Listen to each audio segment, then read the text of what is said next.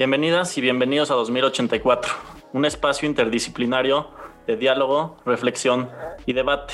Es importante conversar alrededor de temas y problemas de riesgo existencial para la humanidad en este mundo altamente tecnologizado. Solamente a través del diálogo, reflexión y debate podemos ponerle un alto a la polarización y al sectarismo ideológico que están amenazando a las democracias por todo el mundo rompiendo el tejido social de las comunidades y debilitando nuestra capacidad colectiva para responder a problemas globales. Cuando digo problemas globales, hablo de las pandemias, la disrupción tecnológica, la desigualdad y el cambio climático. El gran historiador israelí Yuval Noah Harari dice que para los problemas globales necesitamos buscar soluciones globales. Anteriormente nos juntábamos en tribus, estados, ciudades o estados-naciones como lo hacemos actualmente para solucionar problemas de escala local.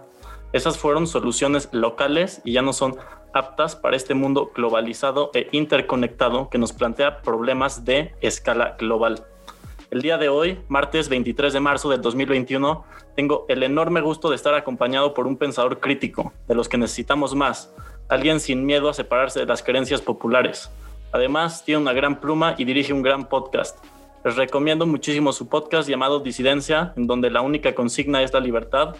También su libro que se llama Cállate Chachalaca, los enemigos del debate en México. En este quinto episodio vamos a platicar sobre la disrupción tecnológica y la geopolítica con Pablo Magluf. Pablo es columnista semanal en la revista Etcétera, también escribe en Letras Libres, Reforma y Jurista Sunam. Es panelista en la hora de opinar de Foro TV con Leo Zuckerman Estudió periodismo en el TEC de Monterrey y comunicación y cultura en la Universidad de Sydney, Australia. Bienvenido a 2084, Pablo. Muchas gracias por tu tiempo. Es un honor que nos acompañes. Primero que nada, cuéntame cómo estás. Hombre, Santiago, al revés, gracias a ti por invitarme y por tan cálida introducción y presentación inmerecida eh, a todas luces. Eh, y el agradecido soy yo por tu invitación a, este foro para que juntos pensemos en estas eh, soluciones.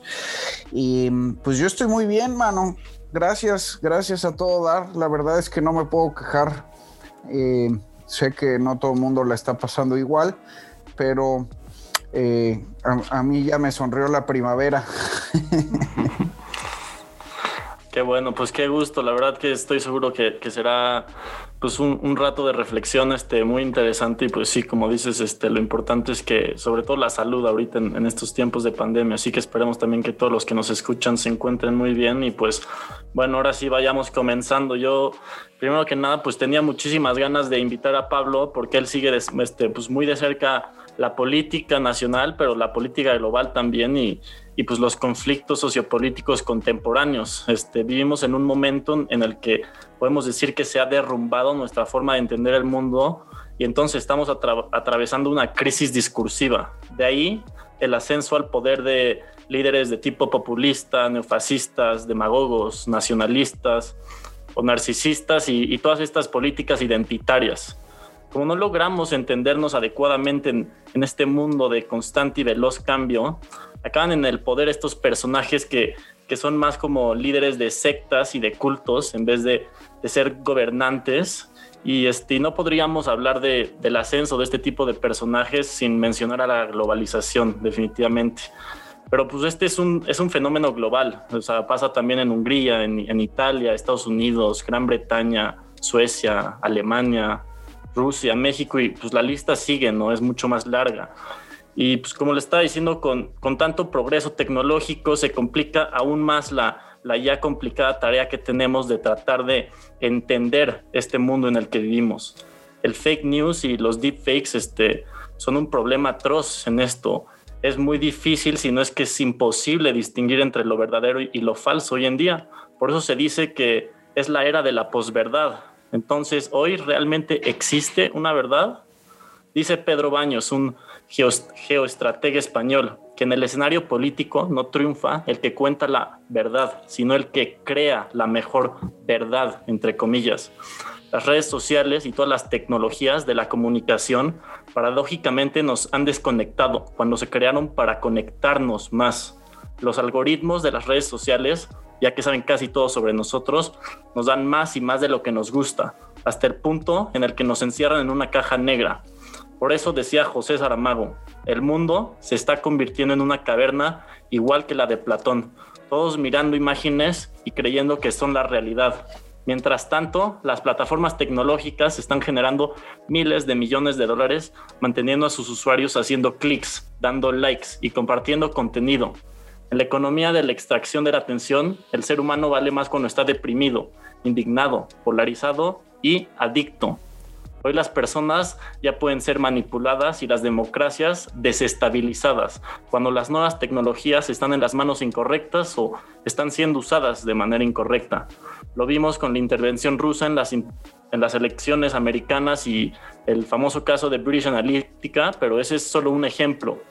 Entonces, Pablo, te, cedo la palabra y ya que eres un analista político que voltea a ver lo que pasa en el extranjero para también relacionarlo con la política nacional, este, quisiera empezar preguntándote qué implicaciones ha tenido la disrupción tecnológica en el entorno sociopolítico.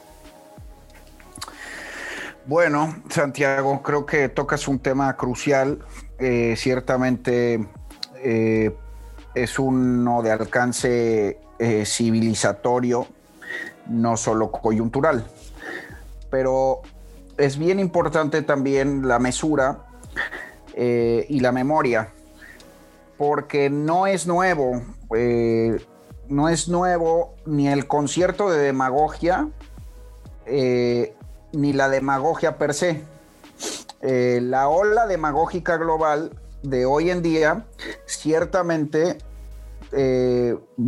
está interconectada, tiene ciertos patrones comunes, es un asalto coordinado al liberalismo como también ya lo ha habido en ocasiones anteriores, no olvidemos el asalto coordinado de periodo entre guerras, digamos, ¿no? Eh, previo a la Segunda Guerra Mundial, pues igual estaba amenazado el liberalismo por ambos frentes, ¿no? Por ambos colectivismos, tanto el comunismo eh, como el fascismo. Eh, y en otras épocas humanas también ha estado amenazado el, liberalismo. Ahora bien, eh, los líderes sin escrúpulos que mencionas en tu magnífica presentación llevan toda la vida. O sea, las demagogias y los populismos están eh, registradas eh, pues al menos desde Cleón de Atenas, ¿no? Digamos, desde antes de Cristo ya había ahí López Obradores y Orbán y Trump y si tú lees las obras de Shakespeare, pues te vas a encontrar a eh, varios demagogos en la historia inglesa. Digo, eh, por Shakespeare por mencionar una fuente, porque a mí me gusta citar a Shakespeare porque lo hace de una manera dramática y muy humana. Es una ventana realmente ahí al corazón de la política, pero pues hay fuentes históricas, ¿no? Y prácticamente en toda la historia humana ha habido este tipo de péndulos, ¿no? De, de vaivenes entre líderes digamos, responsables irresponsables. Irresponsables son los que asusan a las masas, las enardecen, eh, polarizan. Eh, hay una narrativa justamente, como bien lo señalabas, de amigo-enemigo. Ahí está la famosa eh, doctrina del amigo-enemigo de Schmidt, ¿no? crucial para los nazis. En fin, es decir, lo que quiero, y, lo que quiero apuntar muy importante aquí es la democracia liberal, que es un invento reciente, que es un invento de 400 años, si quieres, eh, ha tenido una vida muy atribulada, ha tenido, siempre ha estado amenazada por muchos frentes y nunca tiene garantía de nada nunca ha tenido propiamente la garantía de haber llegado a lo que Fukuyama llamó pues el fin de la historia, ¿no? Eh, sobre todo, la mezcla entre democracia liberal y capitalismo, que se pensaba que había llegado a una apoteosis final, a una, digamos, a una etapa ya de por fin descansar, eh, habiendo probado su supremacía, pues no es cierto. Eh, siempre está en riesgo la democracia Ahora lo que nos damos cuenta, no nos damos cuenta, ya lo sabíamos, pero lo volvemos a afirmar, lo reiteramos, es que la democracia siempre está, eh, siempre es vulnerable, siempre, siempre puede retroceder, ¿sí? La democracia liberal. Entonces, ahora, con, esta, con, estos nuevos usurpadores, estas nuevas eh, amenazas, que por supuesto tienen mucho de sui generis, o sea, tienen sus elementos novedosos y hay muchísimos elementos que hay que eh, estudiar y averiguar de dónde vienen y lo que quieras. Eh, no hay que perder tampoco de vista que esta confrontación es humana, siempre ha estado en riesgo la libertad, siempre habrá, eh, la libertad siempre tendrá sus enemigos, digámoslo así, ¿no? Entonces, eh, una de los, digamos que sí, una de los signos distintivos de esta nueva ola demagógica global, pues, eh, digamos que implicaría, se supone, no, yo creo que se sigue estudiando, es, pues, eh, la disrupción, como le llamaste, tecnológica, que propiamente para ponerlo en términos más prácticos es ni más ni menos que el Internet, ¿no? Eh, ahí yo te diría que hay dos visiones. Este, lo que pasa es que siempre en el estudio de la comunicación ha habido más o menos estas dos visiones, al menos a partir de la creación de, pues, del radio, ¿no? Eh, a partir de la academia gringa desde el siglo XIX en adelante, siempre se ha pensado a los cambios tecnológicos en la historia humana así.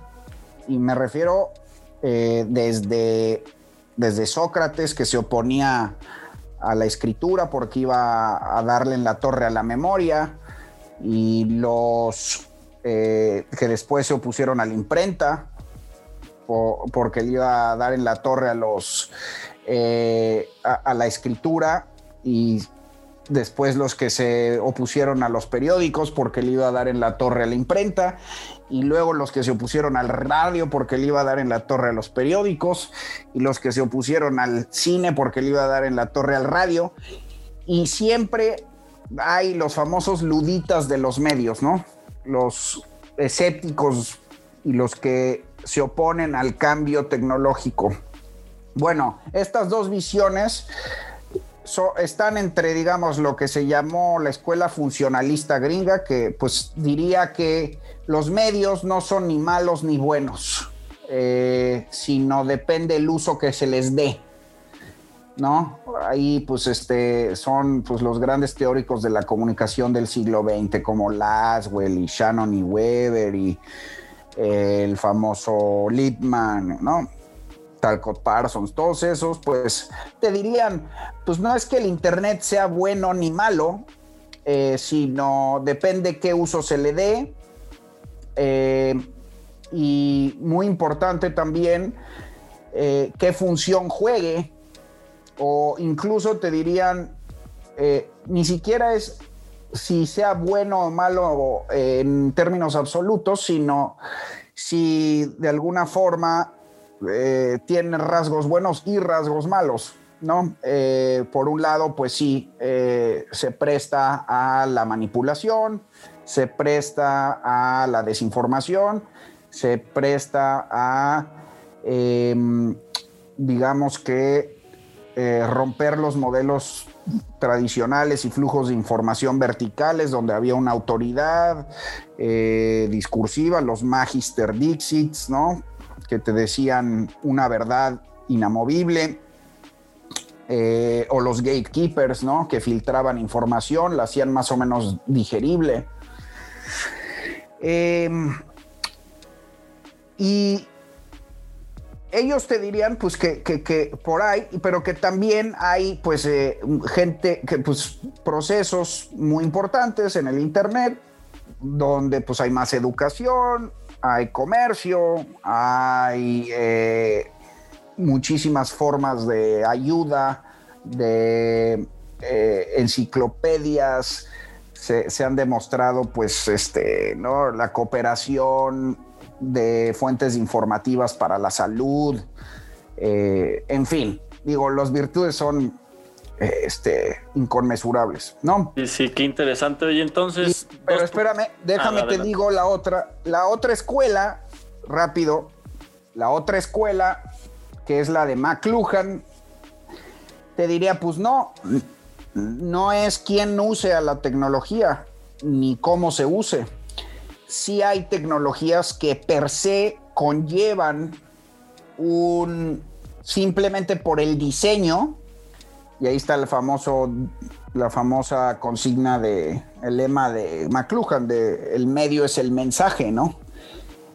El medio per se influye la manera en la que nos comunicamos y el discurso público por ejemplo, a los discípulos de McLuhan, pues siempre te van a decir que la televisión destruyó al discurso público, al debate, ¿no? La imagen destruyó a la palabra. La, imagen eh, para los McLuhanitas destruyó a la palabra. Ahí está el famoso libro de Sartori, ¿no? Por ejemplo, de Homo Videns. Eh, o este el gran teórico eh, de hoy, eh, ¿cómo se llama? Pues, Neil Postman. Bueno, ya se murió. Ahora, de esa escuela se desprende toda una tesis de hoy. Eh, probablemente el más importante McLuhanita sería Nicholas Carr. Y ellos te dirían que sí, que el Internet, el Internet per se, de la manera en la que funciona, la manera en la que está diseñada, el Internet per se nos ha hecho más burros, más desmemoriados, eh, más manipulables, menos eh, alfabetas y en consecuencia, pues sí, se han venido abajo, digamos que nuestros mecanismos de discernimiento. Pero pues todo esto se tendría que demostrar, ¿no? Ahí están las dos discusiones para ser breve. Disculpa que me haya extendido tanto. No, para nada, qué interesante. Sí, este, me, en primer punto quisiera resaltar eso, esa importancia entre, pues, cuando mencionas a Fukuyama, este, el fin de la historia y este, la degradación de las democracias, que, que es inevitable un poco que esa degradación este, tenga una, una correlación, pues, con el la disrupción tecnológica, el internet, este, todo eso, pero, pero bueno, además, este, esto último que estabas mencionando ya, ya en tu libro de, de Cállate Chachalaca, los enemigos del debate en México, este, adelantabas este, esto que vienes mencionando, ¿no? Que los, que los medios son neutrales y que y que como evolucionan los medios también eso pues tiene un impacto en la cultura política, en, la esfera política este, y social del país y en la manera en la que se vive el debate, ¿no? que es el caso específicamente de tu libro y, y concuerdo muchísima con esta idea que, nos das, ¿no? De que la tecnología, este, pues es, es una espada de doble filo, pero pues depende más bien de cómo la usemos. Podemos usarla para bien, para, para, este, para el pues, el bien de toda la sociedad, digamos, así en términos pues muy eso, simples. Eso dicen los funcionalistas, te digo. O sea, eso te dirían los clásicos, dirían, pues depende cómo se use. Pero los maclujanitas te dirían, no, no es depende cómo se use. La tecnología X o Y, la tele, la radio, el, el cine, el internet, por su mero diseño, ya llevan una carga, digamos, inherente eh, inevitable que, va a desembocar de una u otra forma. Entonces ahí está la disputa, ¿no? O sea, sería un argumento diciendo como es un medio para, pues digamos, este, promocionar propaganda, literalmente. ¿No? ¿Ese sería ese el argumento? Mira, lo que decía McLuhan, por ejemplo, de la televisión, es la televisión es un medio que no permite el, razonamiento profundo. No, no lo permite, no hay manera. Déjenle de pedir a la televisión eso, ¿no? Eh, y uno de sus grandes discípulos, por ejemplo, Neil Postman, pues justamente demostró cómo el debate iba, el debate político iba bajando de duración, eh, hizo una correlación entre cómo el debate político iba bajando de duración a lo largo de las décadas eh, conforme la televisión iba ganando preponderancia, ¿no? Eh, los debates políticos en radio duraban dos, tres horas. Eh, la televisión pues apenas permitía una o dos y así empezó a bajar. Y, ahí, de ahí surge toda la idea también de, cómo la imagen política destronó a la palabra. Entonces, eh, pues sí, qué interesante perspectiva, porque además creo que la vivimos en, nuestro día a día, ¿no? O sea, el simple hecho de tener todo el tiempo nuestro smartphone con nosotros, este, y que podemos luego, luego buscar algo y obtener 10 mil respuestas, este, pues nos ha hecho en cierto sentido perder esa capacidad de pensar críticamente y de, realmente tratar de sacar más las ideas de, de rascar. Eh, eh, exacto, o sea, justamente un punto a favor de McLuhan, fíjate, sería ese, ¿no? Haz de cuenta. Eh, te diría un funcionalista, pues eh, mira, Twitter se puede usar para bien o para mal, ¿no? Depende quién use la cuenta y depende cómo se use. Te pueden manipular, pero también te pueden dar una educación de Harvard. Y pues un McLuhanita diría, no, güey. O sea, ni de chiste. Eh, Twitter no se puede debatir, no se puede razonar, no hay manera, son mensajes de 130 caracteres o 240, lo que sean, ¿no? O sea, y pues este, más o menos por ahí iría esta discusión. Hay gente que cree que fue el Internet el que, el que propicia eh, pues el asalto demagógico global por las propias cualidades inherentes del Internet. El Internet ya por su propio diseño, por la forma en la que está diseñado y regulado, iba a desembocar inevitablemente en un asalto a la razón. Bueno, ese es un argumento. Los otros dirían, no, lo que pasa es que está en manos de la gente equivocada o, no hemos aprendido, por ejemplo, eh, este, el, el, teórico Jenkins, ¿no? Te diría, pues no, este, creo que Jenkins, ya no me acuerdo, creo que sí, este, ya no, no es que esté diseñada mal o no, ¿eh? sino de cómo nosotros hemos aprendido a usarla. Nos tenemos que, es, muy, es una tecnología, digamos, joven, hay que aprender a usarla. Eh, ¿No? Y pues, pues ya llegarán eh, mejores internets, digámoslo así. Ya, qué interesante, sí. Este, pues a ver, te quisiera preguntar este, pues dos cosas, ¿no? Entonces, este, a unos años de, haber este, escrito el libro, creo que es este, muy diferente la situación, este, pues por, porque la tecnología pues avanza muy rápido. Entonces, quisiera preguntarte también, este, a unos años de haberlo escrito, ¿cómo crees que ha cambiado el, este, o ha impactado al, al debate, este, pues la disrupción tecnológica, pero además, este, conectando estas cosas que, que ya estabas mencionando, pues algunos escritores, este, este, muy famosos, este, nos han dejado con algunas obras de ciencia ficción en las cuales, este, además de que siguen siendo muy vigentes, nos expresaban su preocupación por el futuro uso de la tecnología este, por ejemplo, Huxley temía que nos dieran tanta información que nos viéramos reducidos a la pasividad y al egotismo. O George Orwell temía que nos privaran de información o que nos ocultaran la verdad. Este, y pues bueno, la tecnología es, es, muy peligrosa cuando, cuando no está siendo usada correctamente. Entonces ahora otras preguntas que, que, quisiera lanzarte es si crees que está muy lejos de la realidad este, una distopía tecnológica de este estilo, ya sea orwelliano o de Huxley, y, cómo crees que un régimen totalitario este, puede usar este, las tecnologías si es que esta visión funcionalista es correcta, cómo podría un régimen totalitario apoyarse de estas tecnologías de la información para, para su proyecto político. Sí, sí, sí, ciertamente mi libro ya está muy desactualizado porque eh, se publicó em, justo cuando acababa de ganar Trump, eh, por un lado, y por otro, bueno, eso es cuando se publicó. Yo lo terminé de escribir en principios de 2016, ¿no? Un año antes. O sea, este libro ya tiene cinco años, que es media década.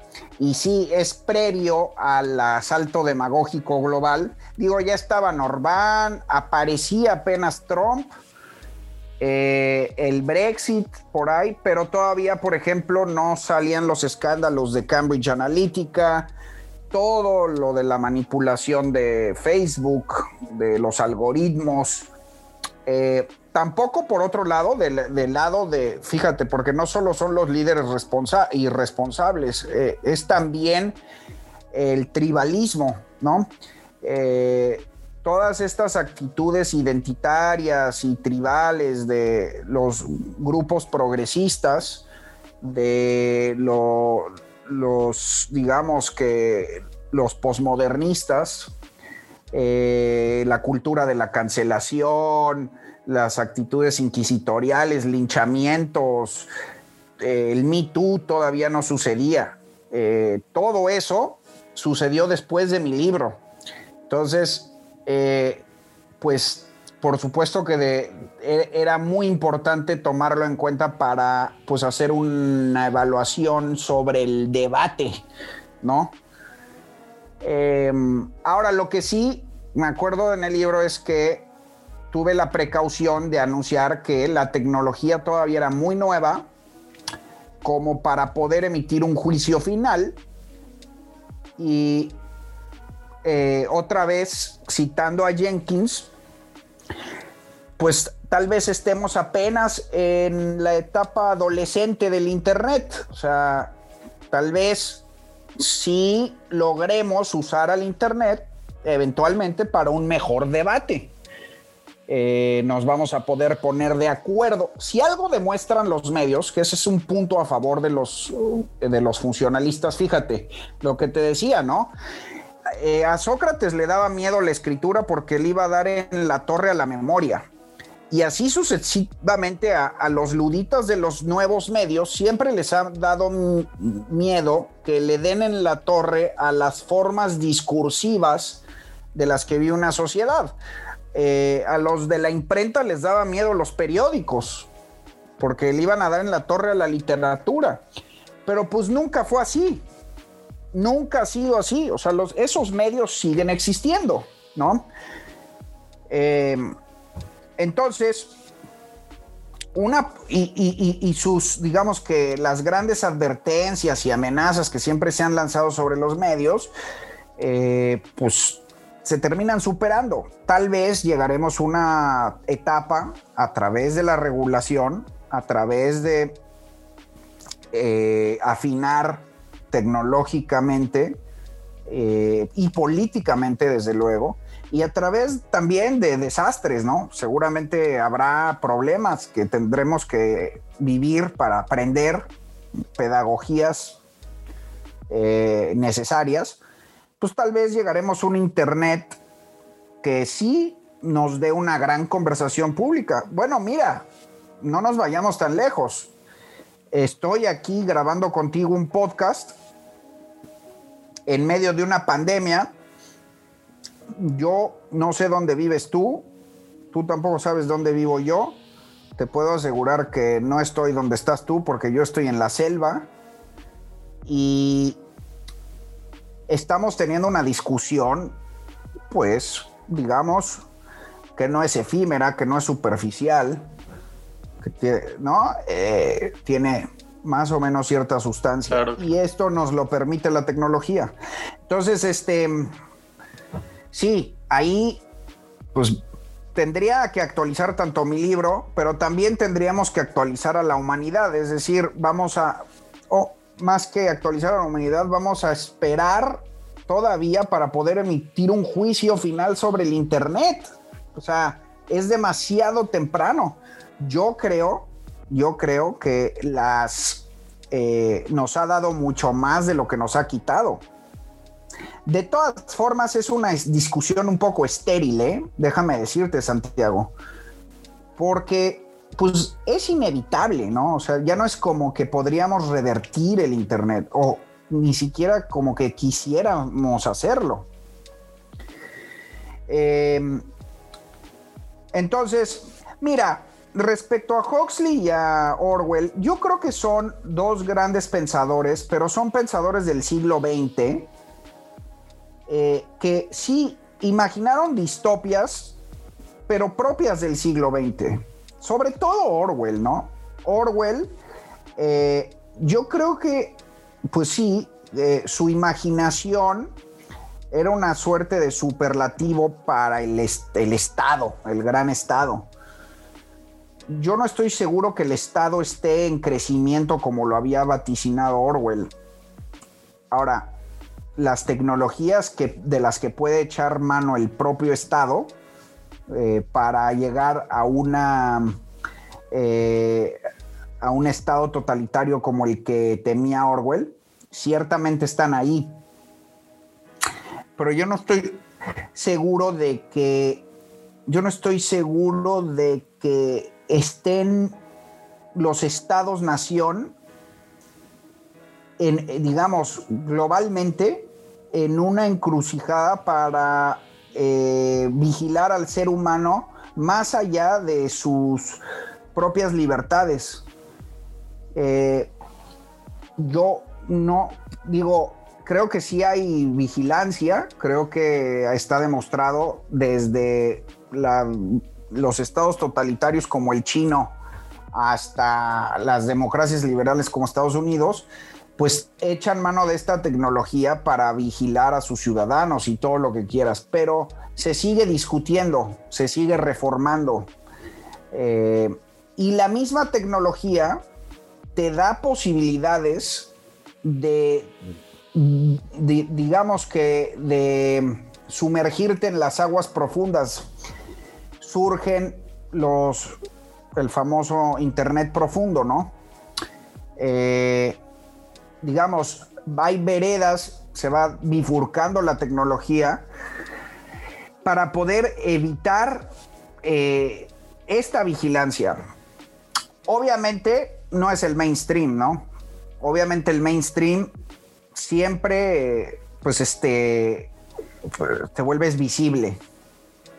Pero yo creo que la propia tecnología la propia independencia. Fíjate, es que esa es la cualidad del Internet, que eh, aunque hay preponderancias y hay oligopolios y lo que quieras, sigue habiendo muchísima eh, invención orgánica eh, independiente. Entonces, yo creo que hay muchas opciones de navegadores, de routers, de servidores eh, para ser invisible si uno lo quisiera. Y, también fíjate que también tienes la posibilidad de no estar en internet, de no traer tu teléfono, de no estar conectado. Y eso también te vuelve invisible, ¿no? Ahora, Huxley, yo creo que sí es un poquito más atinado porque yo creo que este sí le dio, sobre todo le dio en el clavo al hedonismo, ¿no? Al perpetuo relajamiento, a esta sociedad de, ¿cómo te diré? Esta sociedad de, eh, este, este, aletargada, em, drogada, dopada eh, y sexuada, hipersexuada. Y, creo que el Internet sí puede, más o menos, puede alentar ese tipo de, conductas, sobre todo a través de la hipermediación, a través de los estímulos em, constantes, pues bueno, gran parte, no nos vayamos muy lejos, ¿no? Gran parte de las de, las, de los algoritmos funcionan a través justamente de estímulos, de estímulos emocionales, muy similar a lo que describía Huxley, ¿no? En sus libros, sobre todo, bueno, más que nada eh, eh, en el mundo feliz, en un mundo feliz. Constante, eh, perpetua estimulación sensorial. Y eso hacen los algoritmos de Internet. Y ahí, ahora, habría que ver, porque no se ha logrado demostrar que los algoritmos penetren a las, digamos que a, los centros de comando de la persona al grado de eliminar su capacidad de discernir. Este, este no, te digo, se siguen haciendo estudios sobre qué tanto realmente te pueden manipular o no. Y la políticamente la, clave es que pues los grandes, los, los, los, grandes, las grandes advertencias de cómo Google y Facebook y todo esto manipulaban, pues era a favor de Hillary, por ejemplo, ¿no? Y ganó Trump. Y luego cuando era Trump, muchos advertían que la manipulación había sido del lado de Trump y luego ganó Biden. Sí, es decir, todavía no está tan claro que pues qué, tanta voluntad anulan del votante y, y qué tan coyuntural es eso o no, porque puede ser que sigan afectando a los votantes los temas más tradicionales como la economía de bolsillo, lo, material. Eh, sí, ¿no? Entonces, este, te digo, yo creo que es temprano para saber, es temprano para saber. Ahora, sobra decir que pues tanto Orwell como Huxley pues son justamente lo que decías, son distopias por eso son distopias, porque están imaginadas en una exageración para... Es una, es una, pues sí, e, es, es una suerte de advertencia premonitoria. Pero eso también de alguna manera los trivializa un poco. Se usan, se usan con demasiada ligereza para a todo decirle, decirle orwelliano, a todo decirle huxliano el, que, el término que más se abusa es sobre todo orwelliano, eh, ¿no? Del Big Brother, que no, no propiamente existe. Vamos, se, siguen haciendo disidencias ahí. Está el famoso caso de la primavera árabe. Se siguen haciendo grassroots movements a través de Internet. No está, aunque sigue el estado de vigilancia, no está demostrado que los te digo que los canales de Internet hayan esclavizado al hombre, ni para el lado Huxleano, que sería el de las sensaciones, ni para el lado orwelliano, que sería el de la vigilancia. Yo no lo veo. Pues sí, la verdad es que todos estos temas darían para, muchos debates y muchas discusiones. Este, y pues bueno, me quedo con, pensando muchísimas cosas ahorita, la verdad, pero quisiera llevarte este, hacia algo que, mencionabas este, anteriormente, este, al principio de esta última intervención, y era sobre los dos modelos o las dos visiones en las que el Estado puede este, ver a la tecnología para, usarla de cierta manera, las dos visiones que el Estado puede tener sobre la tecnología y, la ciencia. Este, y bueno, te digo esto porque el nuevo secretario de Estado de Biden dejó en claro que la tecnología seguirá siendo una fuerza geopolítica muy importante.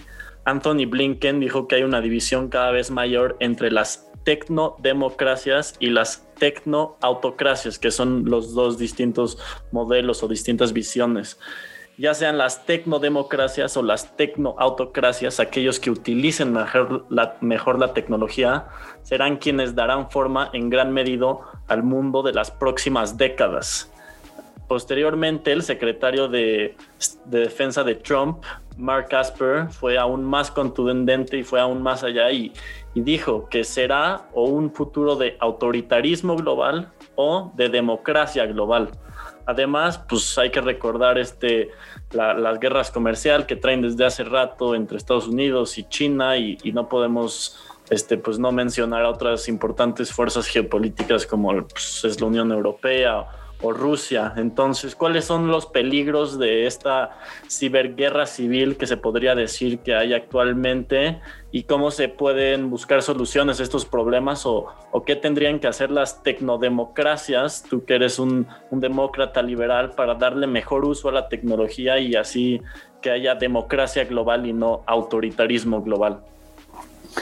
Sí, es que sí, más que una guerra comercial, es una guerra cibernética, eh, la que están librando Estados Unidos y China, eh, porque con el advenimiento del HTML5, como sabes, del G5, eh, pues este llega el Internet de las cosas, ¿no?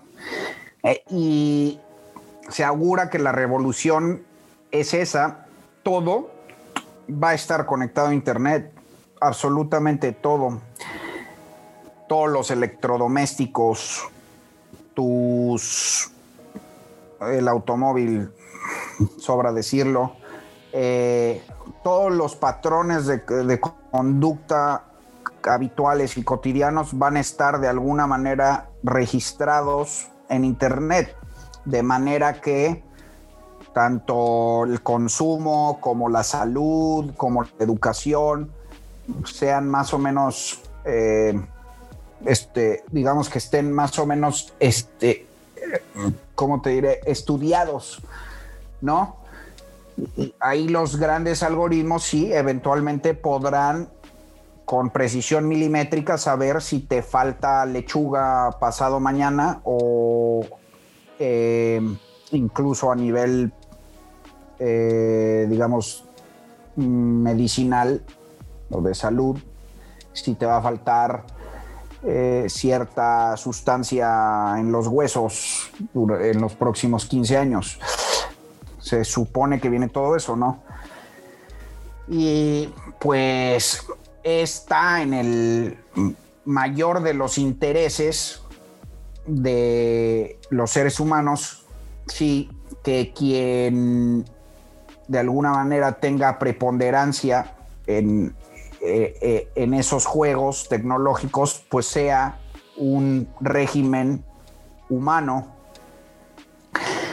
Acuérdate que pues el poder es el poder, ¿no? Y los gringos no son tampoco hermanitas de la caridad. Y si son grupos de poder, desde luego. Pero a mí me parece que no es que los gringos sean santos, son seres humanos, pero su propia sociedad, su sociedad, las leyes de su imperio están reguladas de alguna manera por principios y valores que a mi juicio, ¿eh? que a mi juicio son pues más humanos, son más bondadosos, son más generosos que aquellos principios y valores que regulan al régimen chino.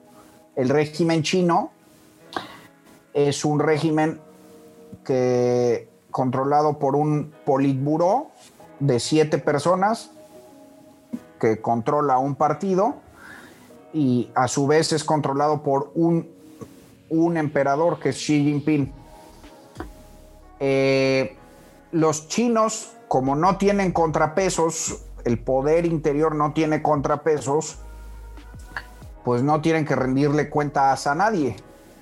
Los gringos sí tienen que rendirle cuentas a su propia sociedad, tienen que rendirse cuentas entre ellos. Su poder tiene contrapesos. Al interior de su sociedad tienen contrapesos con las leyes, con las instituciones, con la sociedad civil, con las universidades, con las, con las iglesias, con las cofradías, con los votantes, en fin, eh, los chinos no, ¿no? Y yo creo que es muchísimo más previsible que un régimen como el chino, que no tiene que rendirle cuentas a nadie, que opera en la oscuridad, que no es transparente, que es subrepticio, que lo mismo con el ruso, ¿no?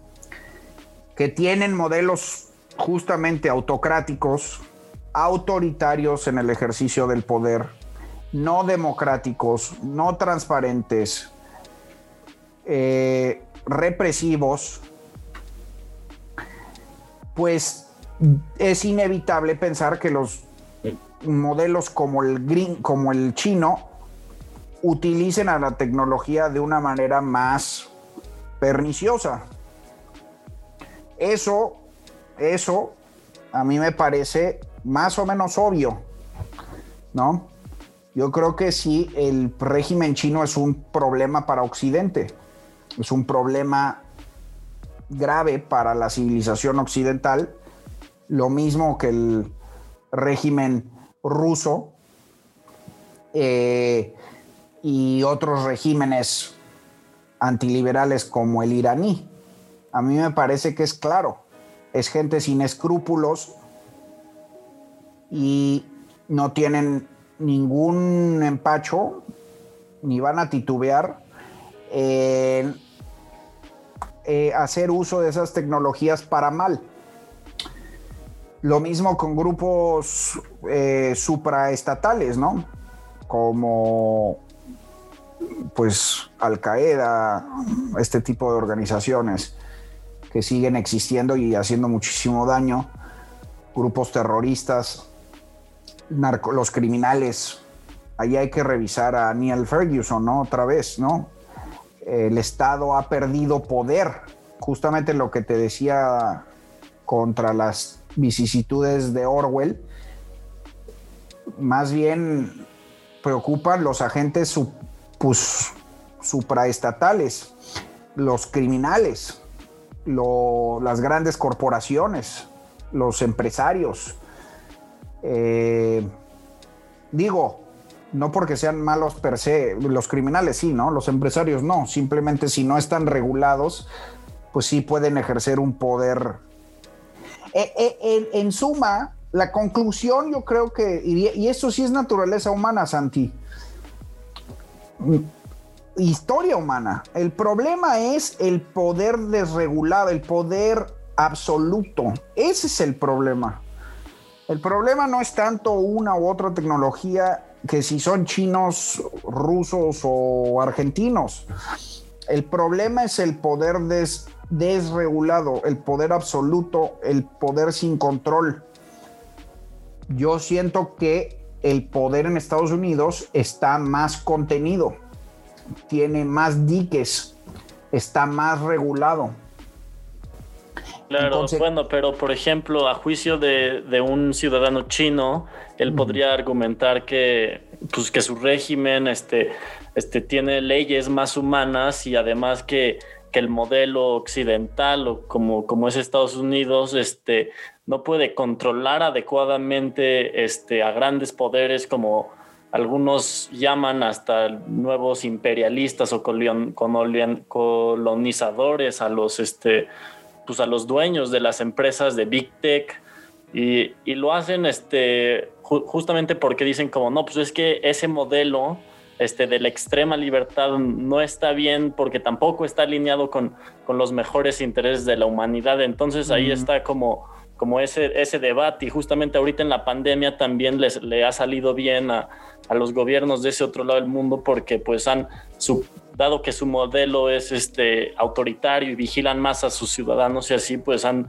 han podido contener al virus de una mejor manera y, eso les ayuda también a, fortalecer su discurso que traen para querer pues, implantar un autoritarismo tecno, autoritarismo global más bien. Sí, pero a ver, prácticamente todas las acciones de, Estados Unidos, ¿no? Como sociedad, están supervisadas, tienen que rendir cuentas. Si es una invasión de guerra, digamos, a manos del presidente, tiene que rendir cuentas ante un Congreso. ante una comunidad de inteligencia, ante un servicio diplomático, ante este el Departamento de Justicia.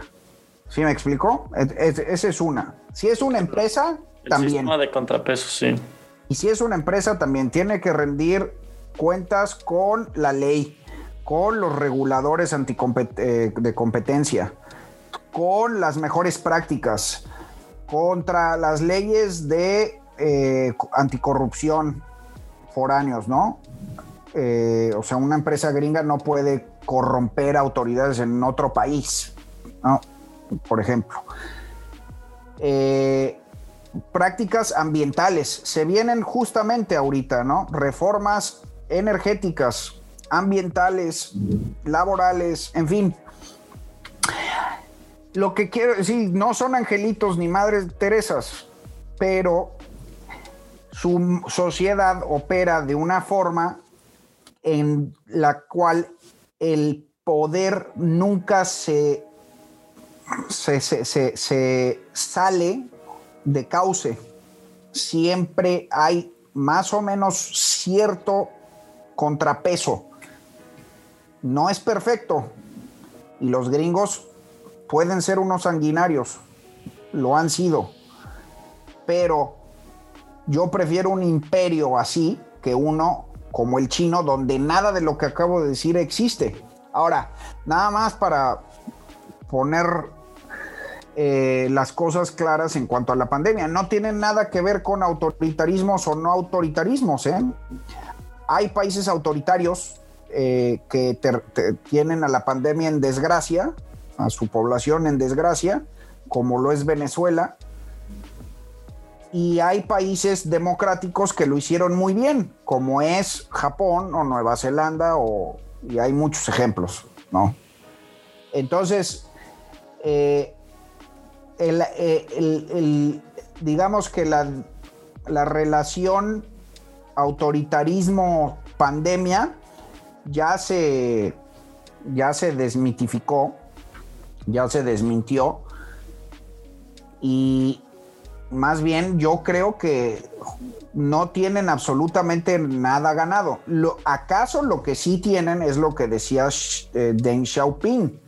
Y es la gran desventaja del liberalismo democrático es que cuando abres la ventana, pues entran las moscas. Es decir, así lo dijo Deng Xiaoping. el gran problema del modelo democrático es que es abierto.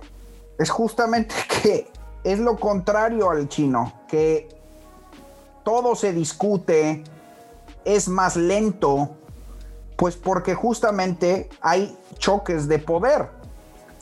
En, Estados Unidos, las democracias no resuelven problemas rápido.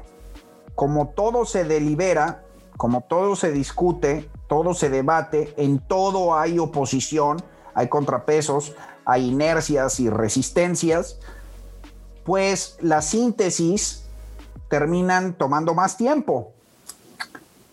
Eh, entonces sí, pues en, en China a lo mejor toman una decisión en un minuto y, ya, ¿no? Son mucho más eficientes. En Estados Unidos se pueden tardar lo mismo, pues 10 años, porque hay más consenso. Ahora, ¿por qué en, China se puede hacer eso? Porque tienen, eh, porque no puedes hablar, porque tu, tu población no puede hablar, tu población tú no puedes criticar al, rey. Digo, no es un rey, es un emperador. Y ni siquiera tampoco es un emperador, es un emperador eh, de facto. Pero Xi Jinping, pues es prácticamente el emperador que siempre tuvo China. Y al Partido Comunista Chino lo controla un politburó de siete personas. Para poder hacer eso, en un país de 1.300 millones de personas como China, pues necesita ser autoritario. ¿Y qué es autoritario? Es autoritario en serio, es tener a un millón de yugures en campos de concentración como los tiene China. Estados Unidos no hace eso. Entonces yo no, tú, tú quieres tener un imperio en el mundo como el chino, donde les les tenga sin cuidado la libertad, la dignidad, eh, el poder, eh, la democracia, los contrapesos, los derechos humanos. Es decir, los valores que le dieron razón de ser a, las, a, los eh, digamos, los documentos fundacionales de la idea y el experimento que es Estados Unidos son los valores liberales, los valores que en esencia están plasmados en la Carta Universal de Derechos Humanos. Y no es así para todos los otros países. No es así para, ciertamente no es así para China y tampoco lo es así para Rusia.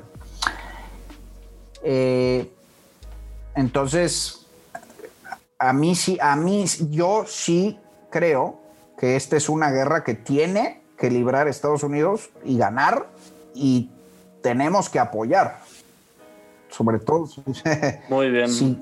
sobre todo si somos mexicanos, es una estupidez que, que, claro, es muy común, ¿no? En gente pendeja, que ya sabes, este, por su antiyanquismo, disque disidente, quieren Caen en el eh, tribalismo, ese es justamente el tribalismo anti Pues un poco, ¿no? de tribalismo, sí.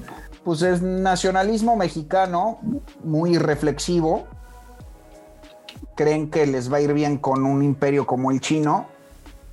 Que Dios los bendiga ya hay un factor de resentimiento, algo sobre lo que has, escrito, ¿no? O sea, no, yo no me podría imaginar a alguien que se declare abiertamente anti-yankee sin, sin que haya algún tipo de factor de resentimiento ahí, ¿no?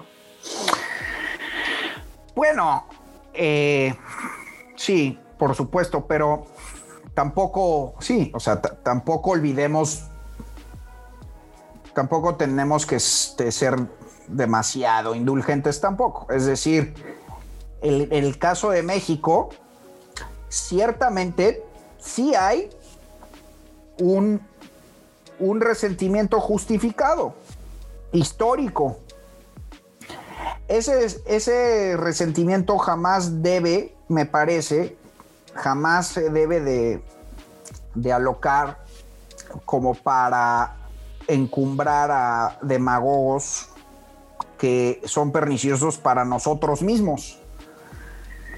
Em, y, tampoco dejarse nunca enardecer por narrativas políticas porque al fin de cuentas, pues sí, son nuestros vecinos, nos han dado mucho, es una bendición también, ¿no? ¿Cuánto nos ha dado Estados Unidos? Es incalculable. Eh, pero, siendo justos, pues también han sido unos desgraciados, ¿no? O sea, eh, siempre, como dijo Aguilar Sincer, siempre hemos sido su traspatio. Y han sido abusivos, pero eso no nos quita nuestra propia culpa en, en toda esta historia. Lo, lo, podemos ver de una manera inteligente, no visceral. Claro, ¿no? Sí, muy interesante. Pues la verdad es que esto nos daría para, para muchas pláticas más y este, pues yo, yo quedo con, con la conclusión de que este, está muchísimo en juego, ¿no? En, este conflicto ideológico entre, entre las distintas potencias este, geopolíticas y, pensando en, los problemas globales, como lo mencioné al principio, que, es la disrupción tecnológica, el, cambio climático y la desigualdad, y además que estos, estos problemas están entrelazados entre sí, o sea, para solucionar uno hay que tratar de solucionarlos todos en cierto sentido. Este, pues, pues creo que es, muy importante este, tratar de buscar soluciones y alternativas porque sí es, un momento crucial para, la humanidad y además algo que me gustaría dejar este, para concluir es este, cuando le preguntaban a, Albert Einstein este, que qué creía que iba a pasar en, la, en la Tercera Guerra Mundial, él contestaba, no sé, la verdad, o sea, no te puedo contestar cómo sea que se vaya a luchar, qué vaya a pasar, pero la única cosa que sí te puedo asegurar con certeza es que la cuarta guerra mundial va a ser con palos y con piedras, ¿sabes? Entonces por eso creo que pues sí vivimos en un, en un pues, punto crucial para, para la humanidad y ya, ya hay varios historiadores o así que han dicho que quizá estamos en el periodo de la historia más determinante. Entonces, Pablo, pues a mí no me queda nada que agradecerte muchísimo por, por la gran reflexión y que nos hayas este, ayudado a, a llevar a cabo este, este, esta reflexión este, sobre la disrupción tecnológica en, las esferas políticas y sociales. Este, sé que estás muy ocupado, así que agradezco muchísimo tu tiempo y, y, he disfrutado mucho la plática. Entonces te cedo la palabra por, por una última vez para que nos dejes con algunas conclusiones finales, por favor. No, hombre, Santi, yo soy el agradecido, la verdad, de que me hayas considerado eh, no son mis temas propiamente, salvo el poder y la política, ciertas cosas del el escenario internacional, pero yo creo que hay, eh, debe de haber muchos pensadores mexicanos, muchísimo más eh, enterados de cómo se están librando estas batallas ya en los detalles, que yo creo que vale mucho también consultar para tu audiencia, para que le des seguimiento a este tema Em, desde yo como periodista de opinión, pues te puedo dar, les puedo dar esa pequeña introducción. espero que haya servido. Eh, al fin de cuentas también son conjeturas mías. Em, pero yo creo que sí, sin duda son temas que vale la pena reflexionar. Así que yo te felicito por haberlo, haberme convocado a ello. El, sí, Sí, siempre, eh, siempre también no es nuevo que este, creamos que estamos en un eh, eh, en el punto más vulnerable de la historia humana. No, también te puedo, te puedes echar clavados a las literaturas del cambio de siglo, del 19, del 18, del 17 para atrás y te vas a dar cuenta siempre. se afloran los sentimientos apocalípticos, ¿no? Eh, y aquí seguimos, aquí seguimos. Sí, sí, hay amenazas, hay amenazas eh, climáticas, tecnológicas. Una que ciertamente nos faltó tocar, que está atada al Internet, desde luego, pero que es eh, inminente, pues es la inteligencia artificial, ¿no? También la nanotecnología. Todo eso, pues sí, supone amenazas desde luego. Otra vez, creo que la lección es eh, el poder absoluto. El poder absoluto es el que nunca conviene. Eso es probablemente la lección que nos podemos llevar tanto de esta charla como de la historia humana. A mí me parece que en la medida en la que podamos acotar a estos poderes, incluyendo a la tecnología, la vamos a librar bien y vamos a poder sacar lo mejor de estas tecnologías. Em, ya no es nuevo que podamos con eh, un botón extinguirnos. Esto lleva siendo verdad 70 años. La civilización lleva 70 años viviendo bajo una constante amenaza de la extinción nuclear con el simple apretar un botón. Entonces, esa amenaza no es nueva y la hemos eludido. ¿Cómo la hemos eludido? Pues gracias justamente a mantener al poder en vigilancia, ¿no? A, mantener vigilado al poder. Entonces creo que de eso se trata de aquí en adelante. Y pues para eso, otra vez, yo creo que lo mejor son las sociedades abiertas, las sociedades libres mi apuesta es, sería desde luego por ese tipo de sociedad. Soy occidental, soy, social, eh, soy demócrata liberal eh, y yo creo que parte de esa lucha por controlar el poder quiere decir controlar a los regímenes autoritarios de otros lados. Entonces, este, a mí me parece que así lo podríamos cerrar. De nuevo, gracias. Espero que haya servido, Santi. Y felicidades por tu podcast. Qué bueno que te lanzaste. Espero que tengas mucha audiencia.